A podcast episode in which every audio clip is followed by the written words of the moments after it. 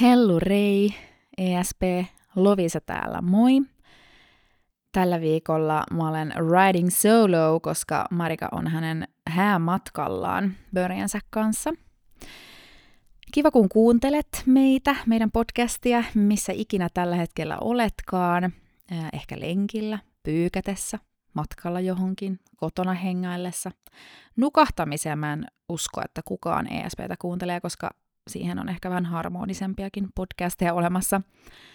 Mutta iso kiitos, missä ikinä tällä hetkellä meitä kuunteletkaan, niin on todella mm, antoisaa tietää, että teitä on siellä monia.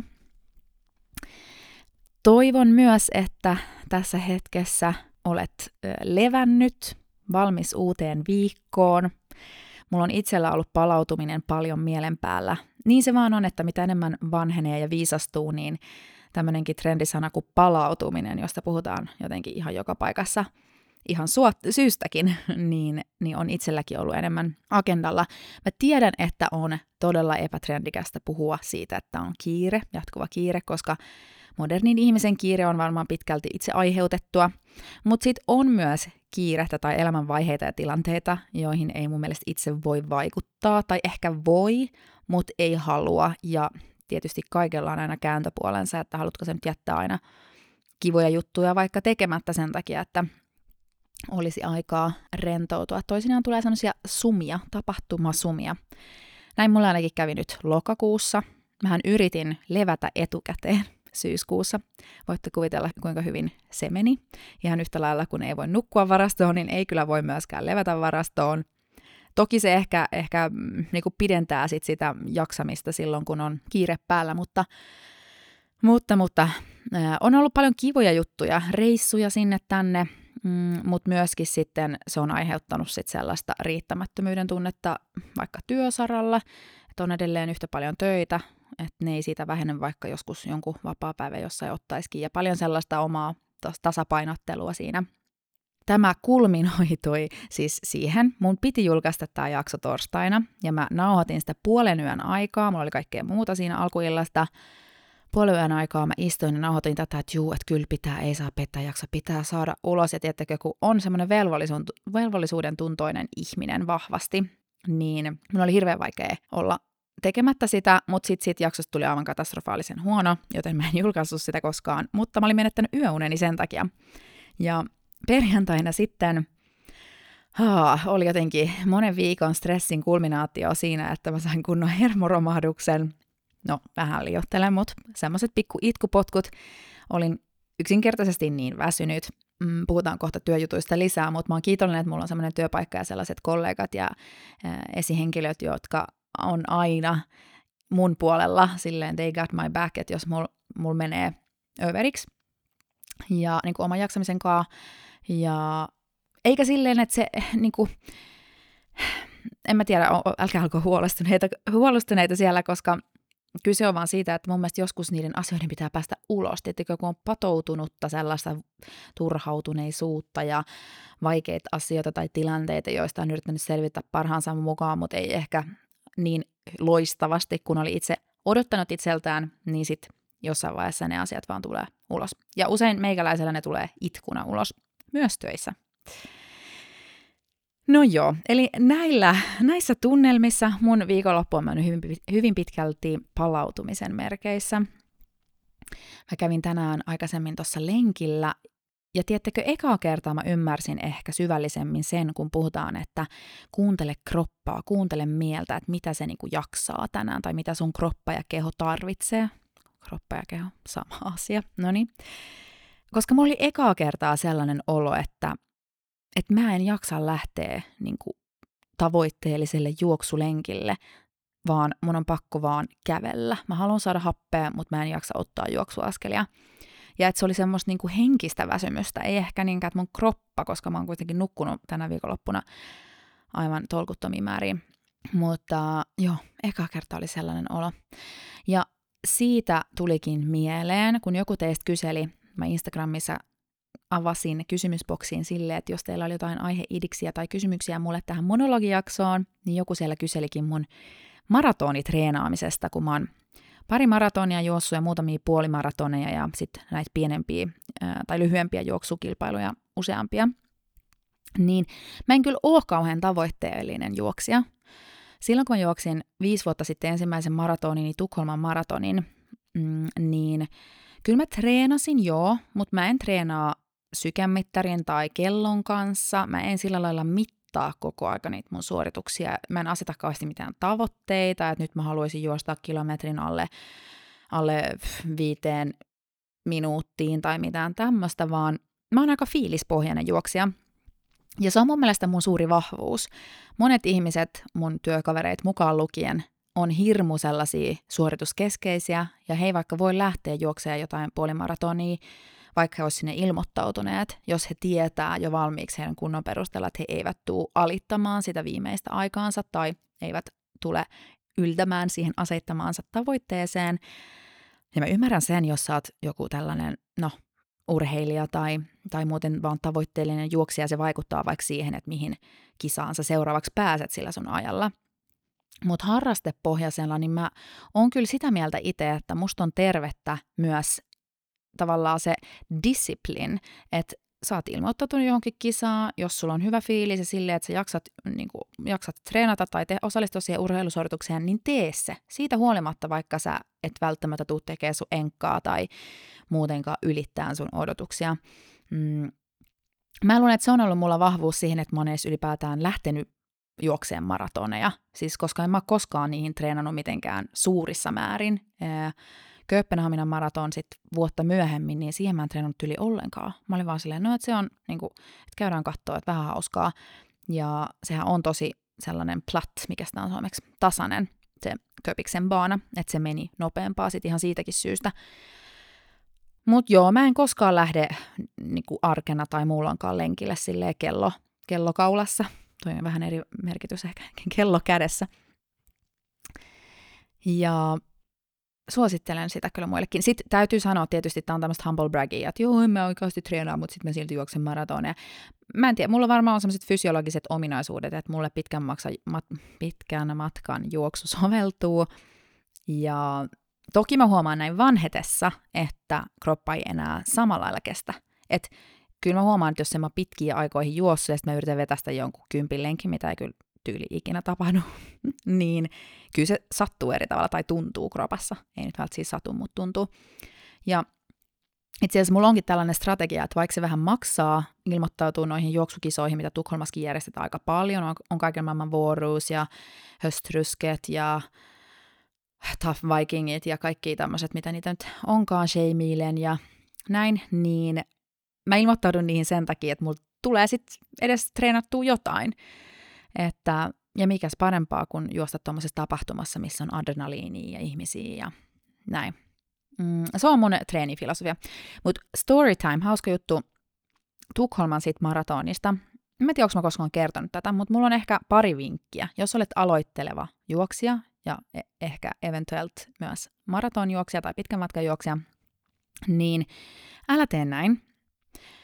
Sillä oli tosiaan 30 astetta lämmintä, ja mä olin valinnut päälleni sellaiset lyhyet shortsit, semmoiset vähän löysähköt shortsit, joissa oli kova reuna, semmoinen tikattu reuna. Niin voitte hyvin ehkä kuvitella, että mm, alle puolessa välissä mun reidet oli jo niin verillä, sisäreidet, että mä näytin siltä, kun mulla olisi alkanut menkat siinä vaiheessa, kun mä tulin maaliin. Et se oli semmoinen aika mojova success. Kuulin seuraavan viikon semmoiset sideharso-laastarit, valtavan kokoiset tuolla haarovälissä, koska tosiaan reidet kun koko aika hinkkaa yhteen, niin se teki tosi kipeää.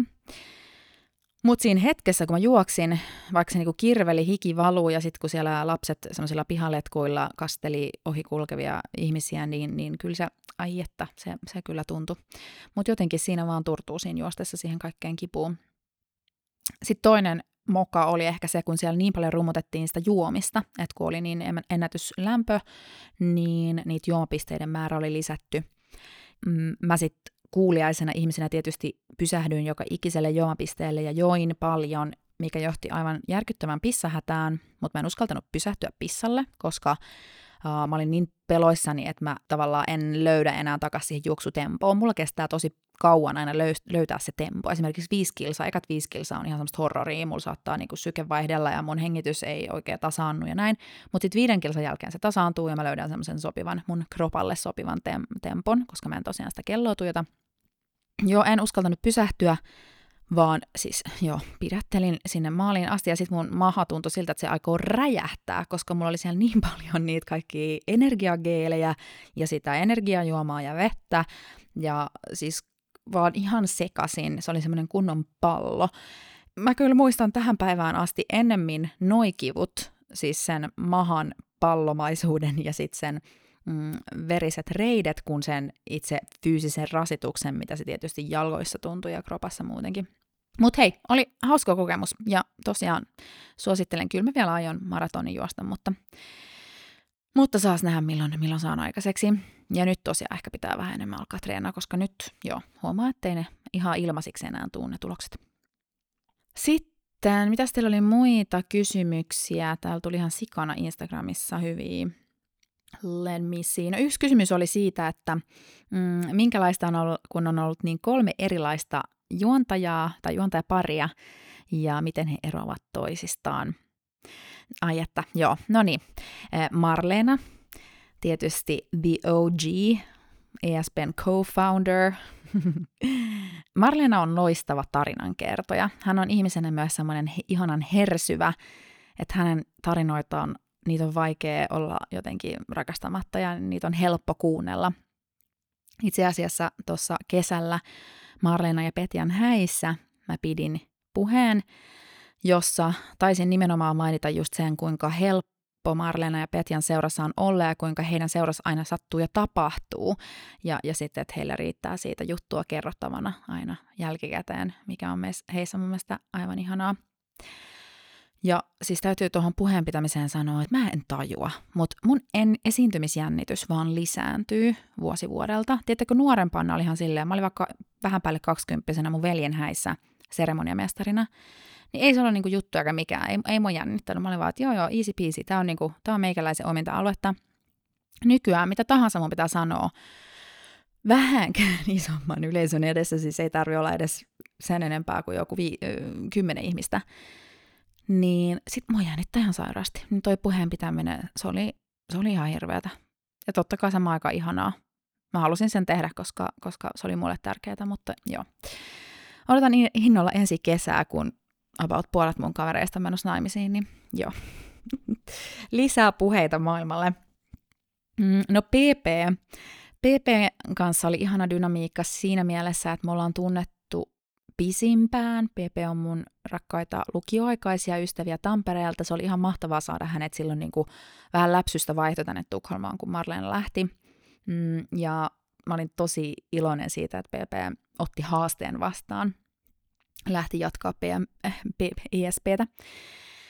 Ja PP-vahvuuksia on ehdottomasti sellainen tarkka analyysi ja havaintointikyky ympäröivän maailman ilmiöistä, trendeistä – hän on hyvin data-driven ihmisenä, hän on tosi niin kuin, mm, perustaa maailmankatsomuksensa faktoihin laaja-alaisesti eri lähteistä hankittuun tietoon, ja sitä mä ihailen PPssä syvästi.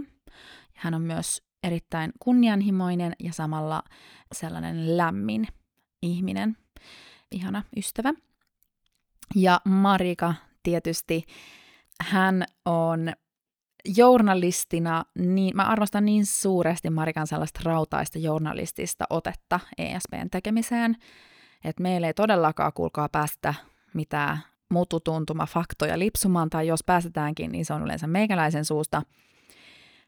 Että Marikalla on erittäin korkeat laatustandardit, lisäksi hän on aivan käsittämättömän nopea puhumaan ilman, että hän sekoaa sanoissaan.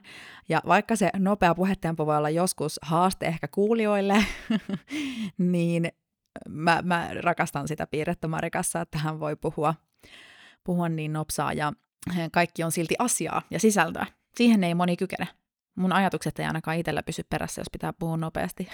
Sitten se menee sellaiseksi ei minkään sanomiseksi.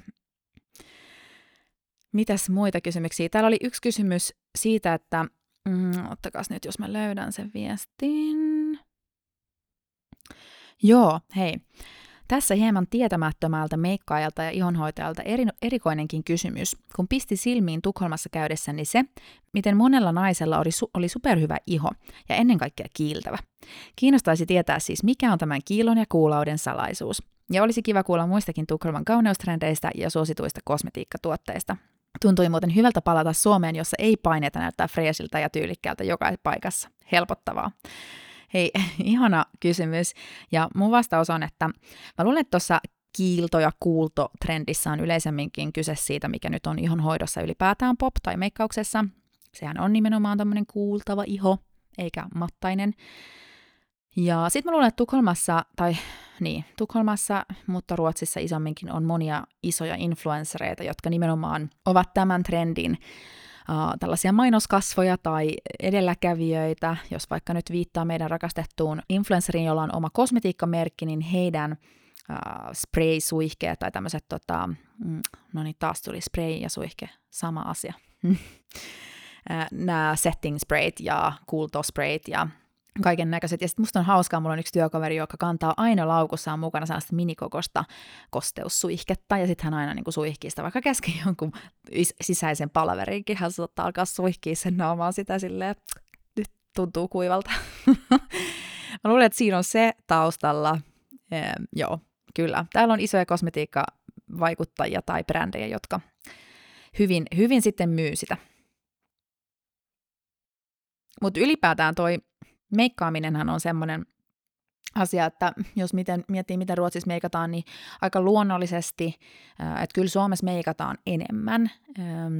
Tai en mä tiedä, ehkä se tämänhetkinen semmoinen Kardashians-tyyppinen meikkityyli, sanotaanko, että bode ok, että jos sä lähdet Tukholman yöelämään johonkin Östermalmille, niin varmasti löydät ihmisiä, jotka on tehnyt täydelliset contourit ja, ja muutenkin just kiiltävät, kuultavat, upeat meikkisetit mutta sitten arjessa äm, sanoisin, että se on enemmän sellaista pikkasen jotain peitevoidetta, aurinkopuuteria, ripsaria, kulmat. That's it. Mutta huomaa ainakin omassa taaskin meikäläisen työpiirissä, ei mulla muuta elämää kuin mun työpiiri ja mun suomikaverit täällä, niin korut on iso osa sitä habitusta. Mä oon itse sellainen, että mä en jotenkin aina jaksa käyttää koruja, mulla on aamuisin niin kiire, että mulla vaan jotenkin, se, siihen menee aikaa, kun pitäisi valita niitä ja miettiä ja näin. Mutta mä huomaan, että mun työkaverit on aina tosi huoliteltuja, että niillä on isot kultaiset chunky-korut korvissa ja, ja kaulakorut ja sormuksia ja melkoinen rivi ja tosi silleen, että korut on iso osa habitusta. Nyt kun tuli puhe näistä trendeistä ja muusta. Niitä kyseltiin paljon, mikä on tällä hetkellä Tukholmassa trendikästä, mä en oikein tiedä. Ehkä se on toi harmaa väri nyt ylipäätään. Mm. Okei, mun pitää palata tähän asiaan. Mä en ole havainnoinut tarpeeksi. Mä oon ollut niin paljon nyt poissakin Tukholmasta tämän lokakuun aikana, että mulla ei ole silleen ihan täysin fingertop chanslaa. Siihen. Fingertop chansla on muuten mun yksi ihan lemppareimpia ruotsalaisia ilmaisuja, eli siis tämmönen näppituntuma. Mutta se sopii niin moneen asiaan. Sosiaalisissa tilanteissa pitää olla vähän nappi, näppituntumaa, että miten toimia.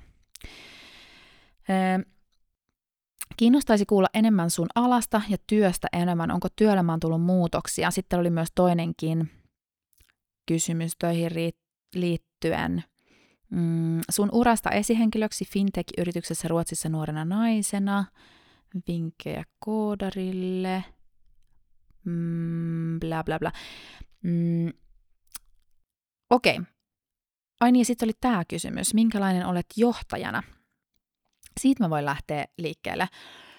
Meillä on just itse asiassa tämmöinen itsereflektiokausi töissä menossa. Meillä on kaksi kertaa vuodessa tämmöinen palkka, ei voi sanoa neuvottelut, salary revision, mikähän se olisi suomeksi, mm, palkkojen tarkistaminen. Mutta meillä on siitä uniikki prosessi, että me asetetaan itse meidän palkat. Mutta tärkeämpää kuin se itse numero, että mikä summa sieltä putken toisesta päästä tavallaan tulee, niin on se itse prosessi, sen oman osaamisen ja sen arvon organisaatiolle arvioiminen, omat kehityskohdat ja sitten palaute molemmin puolin, että sä otat sun työkavereilta palautetta siihen sun itsearviointiin ja sitten sä annat muille työkavereille palautetta ja haastat ja kyseenalaistat ja sillain yhdessä keskustellen tiimissä tullaan sitten tavallaan siihen lopulliseen lopputulemaan. Ja sitten siinä on vielä salary, salary committee, siis palkkakomitea ja muut, jotka katsoo niitä epäreiluuksia ja biasia ja bla bla bla. Any case, olen tällä viikolla, tänä viikonloppuna työstänyt omaa itsearviointiani. Mm, se siitä, että piti olla tekemättä mitään työjuttuja. Itse asiassa musta on ihanaa. Mun työkaveri sanoi mulle, että Lovisa, mun mielestä sä et voi tehdä tota sun arviointia nyt viikonlopun aikana, että keskity rauhoittumiseen, palautumiseen, johonkin muuhun. Mutta I just couldn't let it be, koska se on mun mielestä myös niin mielenkiintoista, tosi antavaa, hedelmällistä itselle. Vitsi, mä oon hirveä jaarittelemaan. Kysymys oli, minkälainen olen johtajana, niin eikö nyt mun pitää antaa vielä taustaa, sori.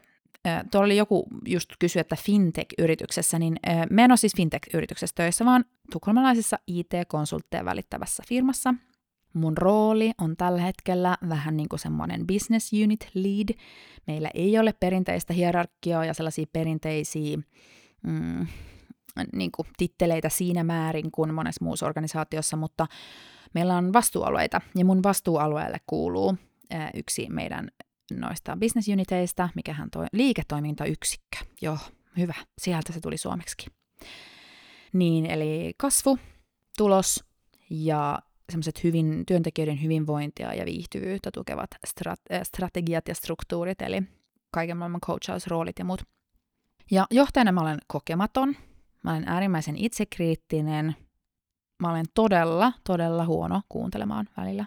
Tämä on mun isoimpia henkilökohtaisia parannuskohteita. mä oon jotenkin niin kärsimätön ja sitten mulla on aina miljoona asiaa mielessä. Mun on tosi vaikea välillä keskittyä ja joo, mä oon sanonut siitä mun työkaverille, että he voivat ihan suoraan sanoa silloin, kun huomaavat, että mulla on kuunteleminen huonoa.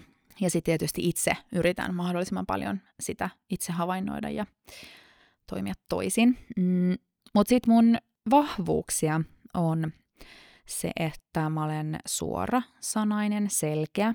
Se on johtajalla hyvä ominaisuus, hyvä ominaisuus siksi, että alaiset tai työkaverit tietää, mitä ne voi sulta odottaa. Tai silleen, että ei tarvitse niinku kävellä ympäriinsä ja miettiä, että mitäköhän se Lovisa miettii, onkohan se kertonut mulle, mitä se on mieltä. Kyllä mä niinku kerron, mitä mä oon mieltä, että ei tarvitse ikinä huolehtia siitä. Ja se on niinku myös ylipäätään sen yhteistyön laadussa aika tärkeää, että pystytään puhumaan avoimesti ja suoraan, toki kunnioittavasti, mutta että puhutaan asioista niiden oikeilla nimillä. Se, mikä mua on aina ruotsalaisessa työelämässä turhauttanut, että täällä ollaan taitavia kiertelemään ja kaartelemaan ja niin kuin, äh, paketoimaan palautetta ja rakentavaa palautetta semmoiseen vaaleanpunaiseen silkkipaperiin, niin että se jotenkin vaikuttaa kivemmalta. Ja mä en ole koskaan haltsanut sitä itse, enkä mä myöskään aina ymmärrä, jos mulle yritetään sanoa sillä tavalla. No kyllä mä nyt ymmärrän. Olen mä nyt oppinut lukea niitä nyansseja, mä niin, niin tyhmää, mutta kuitenkin. Any case. Suorasanaisuus, sit mä olen reilu. Mä oon myös aina tosi valmis pistämään itseni likoon mm, välillä ehkä liikaakin, että paljon mun ajasta menee siihen, että mä autan muita ja niin kuin haluan vastata kaikkiin kysymyksiin ja olla kaikessa mukana. Se on vähän sellaista melkein lipsua vielä mikromanageeraukseksi. Ei sillä, että mä niin kuin katsoisin olan yli ja osoittelisin, että teen näin, teen noin, älä tee noin. Mutta musta on kivaa, niin kivaa olla mukana kaikessa päivittäistoiminnassa, että sit se vie myös multa sitä aikaa, minkä mä voisin käyttää ehkä muihinkin asioihin. Et ei ole kyse siitä, että en luottaisi. Päinvastoin mä, mä niinku, an, siis joo, mun työkaverit saa vetää ihan niiden omaa racea. Ja välillä ehkä sitten on jäänyt huomaamatta asioita, joihin olisi pitänyt puuttua aikaisemminkin. No joo, mitäs muita vahvuuksia? Mm. Musta on tosi palkitsevaa nähdä, kun omat työkaverit kasvaa, oppii uutta, saa onnistumisia. Ja sitten se, että voi olla siihen myötä vaikuttamassa, niin on tosi palkitsevaa. Mä oon myös semmoinen inspiroija, siis että mä niin sanon mun työkavereille, että hei, että jos teillä on motivaatio alhaalla joskus, semmoinen ole, että mikään ei onnistu ja kaikki asiat junna ja näin, niin tulkaa mulle, niin mä pidän teille 10 minuutin tämmöisen motivaatiopuheen. Ja no en mä tiedä, tuleeko ne kai usein kysyä multa, mutta kyllä mä sitten pyytämättäkin tavallaan boostaan ihmisiä, jotka mä näen, että he tarvitsee nyt sitä. Ja koska työssä itse tuntuu, varsinkin myyjän työssä, paljon on kyse itsetunnosta. Jos sä joudut sellaiseen syvään suohon, missä sä et niinku saa kauppaa ja mikään ei tunnu onnistuvan, niin sit sitä on tosi vaikea nähdä, että mihin tämä mun työ edes johtaa. Niin musta on tärkeää sitten pystyy nostamaan sieltä suosta toinen toistakin. Jokainen meistä sinne joskus joutuu. Joo, mutta on sillä lailla ollut siis tosiaan muutoksia mun työn suhteen, että silloin kun mä lähdin reppureissuun tammikuussa, niin mä olin vähän niin kuin meidän myynnissä semmoinen seniori tiiminvetäjä, mutta sitten kun mä tulin takas, niin mä otin tämän mm, isomman roolin liiketoimintayksikön vetäjänä, ja siinä roolissa on nyt sitten ehtinyt tosiaan vasta puolisen vuotta olemaan, ja oh, se on kyllä pirun vaikeaa. Mun ikuinen ongelma on tämä time management. Mä en ole siinä kauhean hyvä. Ja joo, se jatkuva priorisointi, sen oman ajan allokoiminen oikeisiin asioihin, semmoisen lyhyt ja pitkäaikaisen, niin kuin long term, short term, sen pala, um, uh, mikä se on? pallotteleminen tai niin kuin tasapainottaminen. No joo. Mutta töissä porskuttaa hyvin ja viihdyn edelleen aivan sairaan hyvin ja se johtuu sataprosenttisesti mun työkavereista ja meidän kulttuurista ja siitä, miten nuoriin ihmisiin panostetaan ja siitä, miten meillä on sellainen itseohjautuvuuden, itseohjautuvuuteen perustuva organisaatiorakenne, joka mahdollistaa sen, että sä voit aika nopeastikin kypsyä siinä sun ö, bisneksen ja organisaatio niin kuin designin, suunnittelun mm, taidoissasi. No niin, nyt tuli tällaista swing finglishia, koska joo, paljon meidän työkieli on siis englanti, mutta pitkälti kyllä ruotsi puheessa, mutta englanti kirjoittaessa. Niin mä en niin osaa näitä sanoja suomeksi. Please forgive me. Um, miten löytää asunto Tukholmasta? Joudunko kodittomaksi tammikuussa? Laita sinne koti Tukholmasta Facebook-ryhmään viestiä. Et joudu kodittomaksi. Um, joo, mä sanoisin, että sun verkostosta on suurin todennäköisyys löytää asunto. Ja sitten niistä opiskelija-asuntola-ryhmistä, joissa ihmiset lähtee vaihtoa ja muuta. Tipsiä kielen oppimiseen, jos Duolingo on liian helppo ja haluaa oppia sujuvaa arkikieltä. Tämä oli samalta ihmiseltä, joku on nyt muuttamassa Ruotsiin. Aivan mahtavaa. Kielen oppii siten, että lähtee mukaan paikalliseen jonkinnäköiseen toimintaan. On se sitten harrastus, opiskelu, työ. Joku, hakeudu sellaisiin tilanteisiin, missä sun on ihan pakko puhua sitä ruotsia, edes vähän. Kaupan kanssa ei riitä koska siellä ei puhuta muuta kuin, että vill du ha kvittu, nej tack, vill du ha påse, nej tack. Mistä ruotsalaisten itsevarmuus kumpua? Tämä on hyvä. Mm, olisiko tässä kyse siitä, että Ruotsilla on mennyt historiallisesti pitkään hyvin rauhansala... Anteeksi. Nyt on vettä.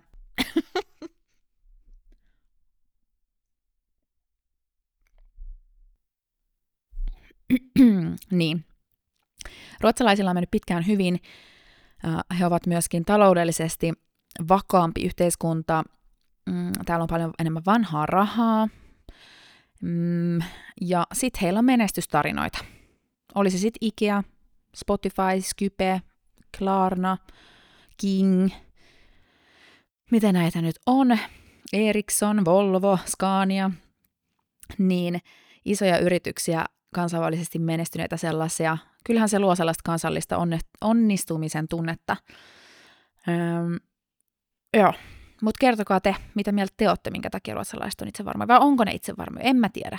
Tietyissä asioissa varmasti on, ja toisaalta viimeaikaisten tapahtumien valossa niin ei vältsi enää niinkään. Öm, tämän hetken lemppari jutut Tukholman arjessa, esim. listauksena omat top kolme. Loistava kysymys. Mun lemppariasia tällä hetkellä, no siis torstaina, tiedättekö, mä en pitkään aikaa nyt käynyt sille spontaanisti missään töiden jälkeen vaikka aftereillä. Siksi, että mä yritän paljon priorisoida hyvinvointia ja siihen ei sovi siihen palettiin sitten tota, oluen juonti, vaikka se hyvä onkin. Mutta torstaina mulla oli sellainen big city life-olo, että mä lähdin töistä, mulla oli vähän semmoinen levoton fiilis kuuden aikaa, mä että, että ei, ei tee mieli mennä himaan. Ehkä se oli just sitä, että mä kävin niin ylikierroksilla, että oli tosiaan se sama ilta, kun mun piti äänittää teille, mutta siitä ei tullut mitään. Ja mä soitin Svenille ja liityin hänen ja hänen ystävänsä seuraan semmoiseen loistavaan AV-ravintolaan. Nyt annan teille vinkin. Ravintola Loodan. Se sijaitsee Rodmansgatanin lähellä. Se on semmoinen tosi rento afterit-tyyppinen mesta. Ja pimeässä, kylmässä viimassa satoi vettä, kävelin sinne niin ja oli silleen, että no niin, että kannattikohan nyt lähteä, mutta kannatti. Siellä oli niin semmoinen lämpö, puheensarina, valtavasti ihmisiä, paljon silleen, tiettikö, työssä käyviä, mm, nuoria tyyppejä. Tämä voisi olla hei treffivinkki jollekin, jos haluaa Tukholmasta löytää seuraa, niin menkää luoda, niin siellä näytti ainakin olevan tosi paljon jengiä. Tosin ehkä jengi menee sinne silleen niiden työporukoilla, et en mä tiedä sitten kuinka hedelmällistä se on sitten lähteä pokaille. No niin, voitte päättää ihan itse. Niin siellä oli semmoinen oikein mukava ilta ja mukava tunnelma, semmoinen spot, spontaani. Mä oli vähän semmoinen olokumaisin oman elokuvani päähenkilö. Vähän sellainen Sex and the City meininki. Mm, se oli top yksi asia tai top kolmessa. Mm, Sitten toinen lempparjuttu on, on, on, on, on, on, on, on. Mä oon vähän innostunut vesiväreillä maalaamisesta. Mun ambitiona on tehdä ehkä jotain tauluja tulevaisuudessa. Mutta ennen kaikkea mä oon niin kyllästynyt siihen, kun kaikki tekeminen pyörii näytteen ympärillä ja mä oon kunnon screenaholic, niin se, että hetken aikaa vaikka illalla piirtelee tai maalailee ilman mitään paineita, siitä ei pidä tulla mitään masterpieces, se on aivan loistavaa. Mm, ja sitten kolmas juttu, niin rutiinit. Kiireen keskellä mä kaipaan sitä, että mulla on sellaisia majakkoja, mitä odottaa tai mihin etsiytyä. Yksi sellainen on mun äh, firman tiistaitreenit lounaan aikaan. Me mennään Fitness 24-7ille. Meillä on siellä yksityinen ohjattu tunti. Se vaihtelee aina, onko se speed, spinningia tai bodypumpia tai heat the zonea tai crossfittia tai jotain. Ja meitä ei todellakaan käy siellä montaa. Mm, eli välillä me ollaan sille kolmistaan. Mutta se on vaan niin parasta. Ja sen jälkeen me ostaa Joe and the Juice-leivän. Tuna cado tai spicy tuna. Sitten sitten, sitten, sitten, olikohan täällä muita hyviä kysymyksiä. Kauheasti sain teiltä kivoja kyssäreitä. Ehkä me voidaan osa näistä ottaa Marikan kanssa käsittelyyn. Joo, täällä oli näitä tyylivinkkejä. Tyylivinkkejä, tyylivinkkejä. Kauanko kesti, että ruotsin kieli alkoi sujumaan arjessa muuallakin kuin kaupassa? Siinä kesti yhdeksän kuukautta siitä, että mä olin aloittanut täyspäiväisessä ruotsinkielisessä työpaikassa. Sitä ennen se pari vuotta oli lähinnä englantia, kun opiskelin englanniksi. Ja sitten niin, siitä, että alkoi päivittäin puhumaan lähinnä käytännössä ruotsia, niin siitä kesti semmoinen 8-9 kuukautta.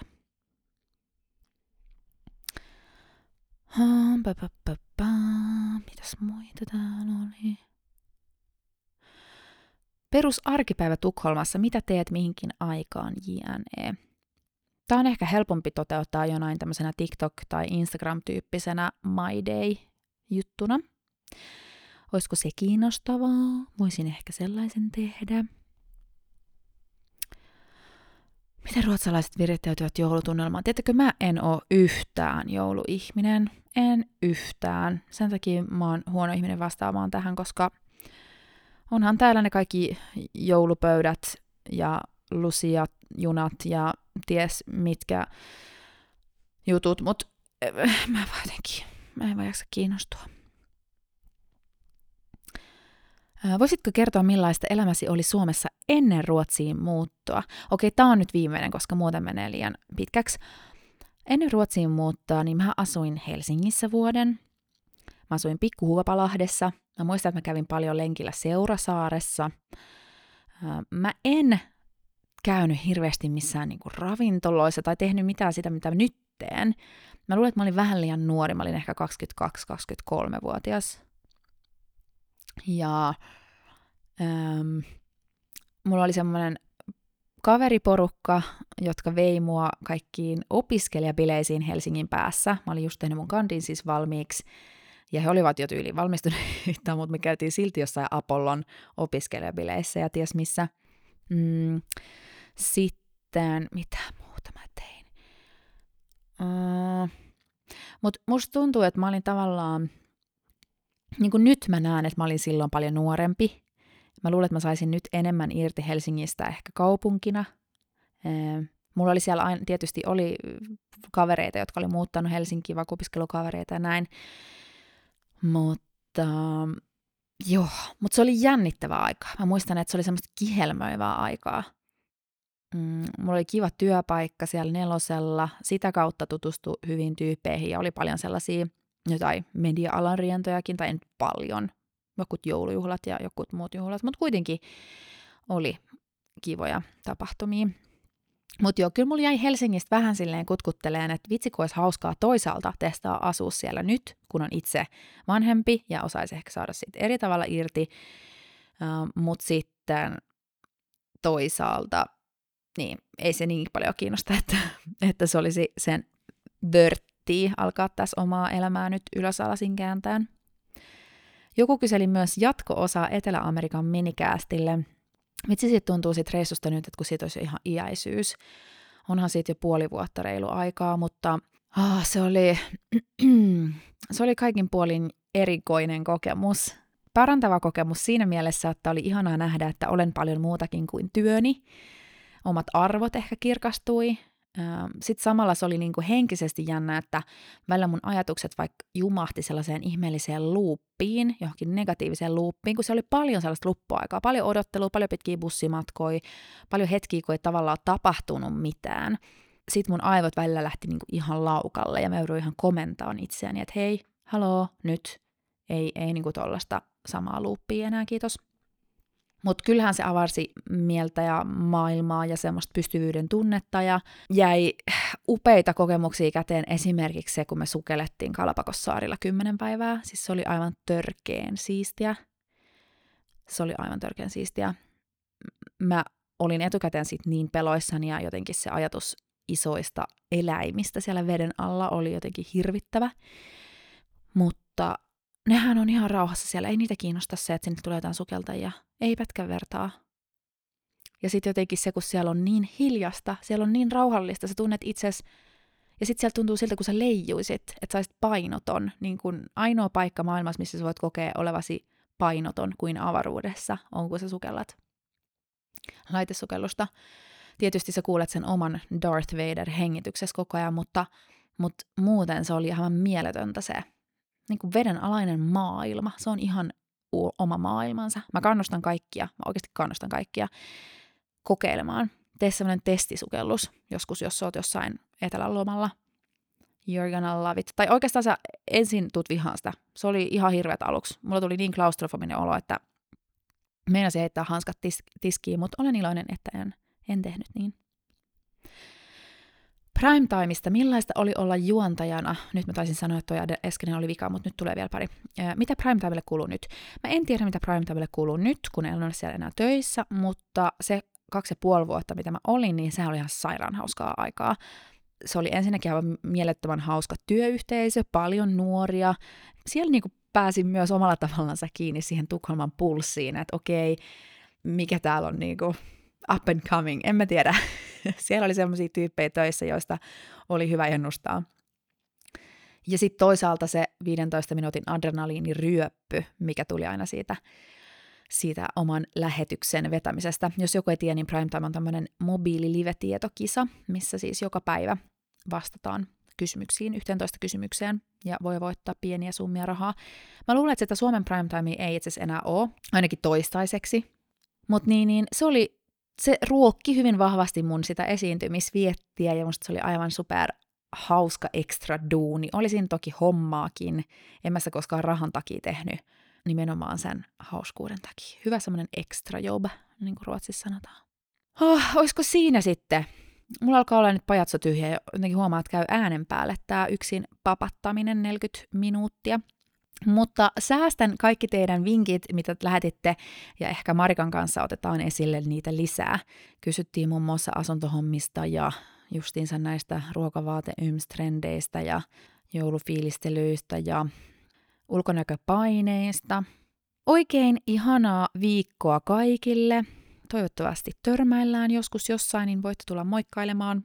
Ja seuratkaa meitä Instagramissa Ei saa peittää podcast. Moikkali moi!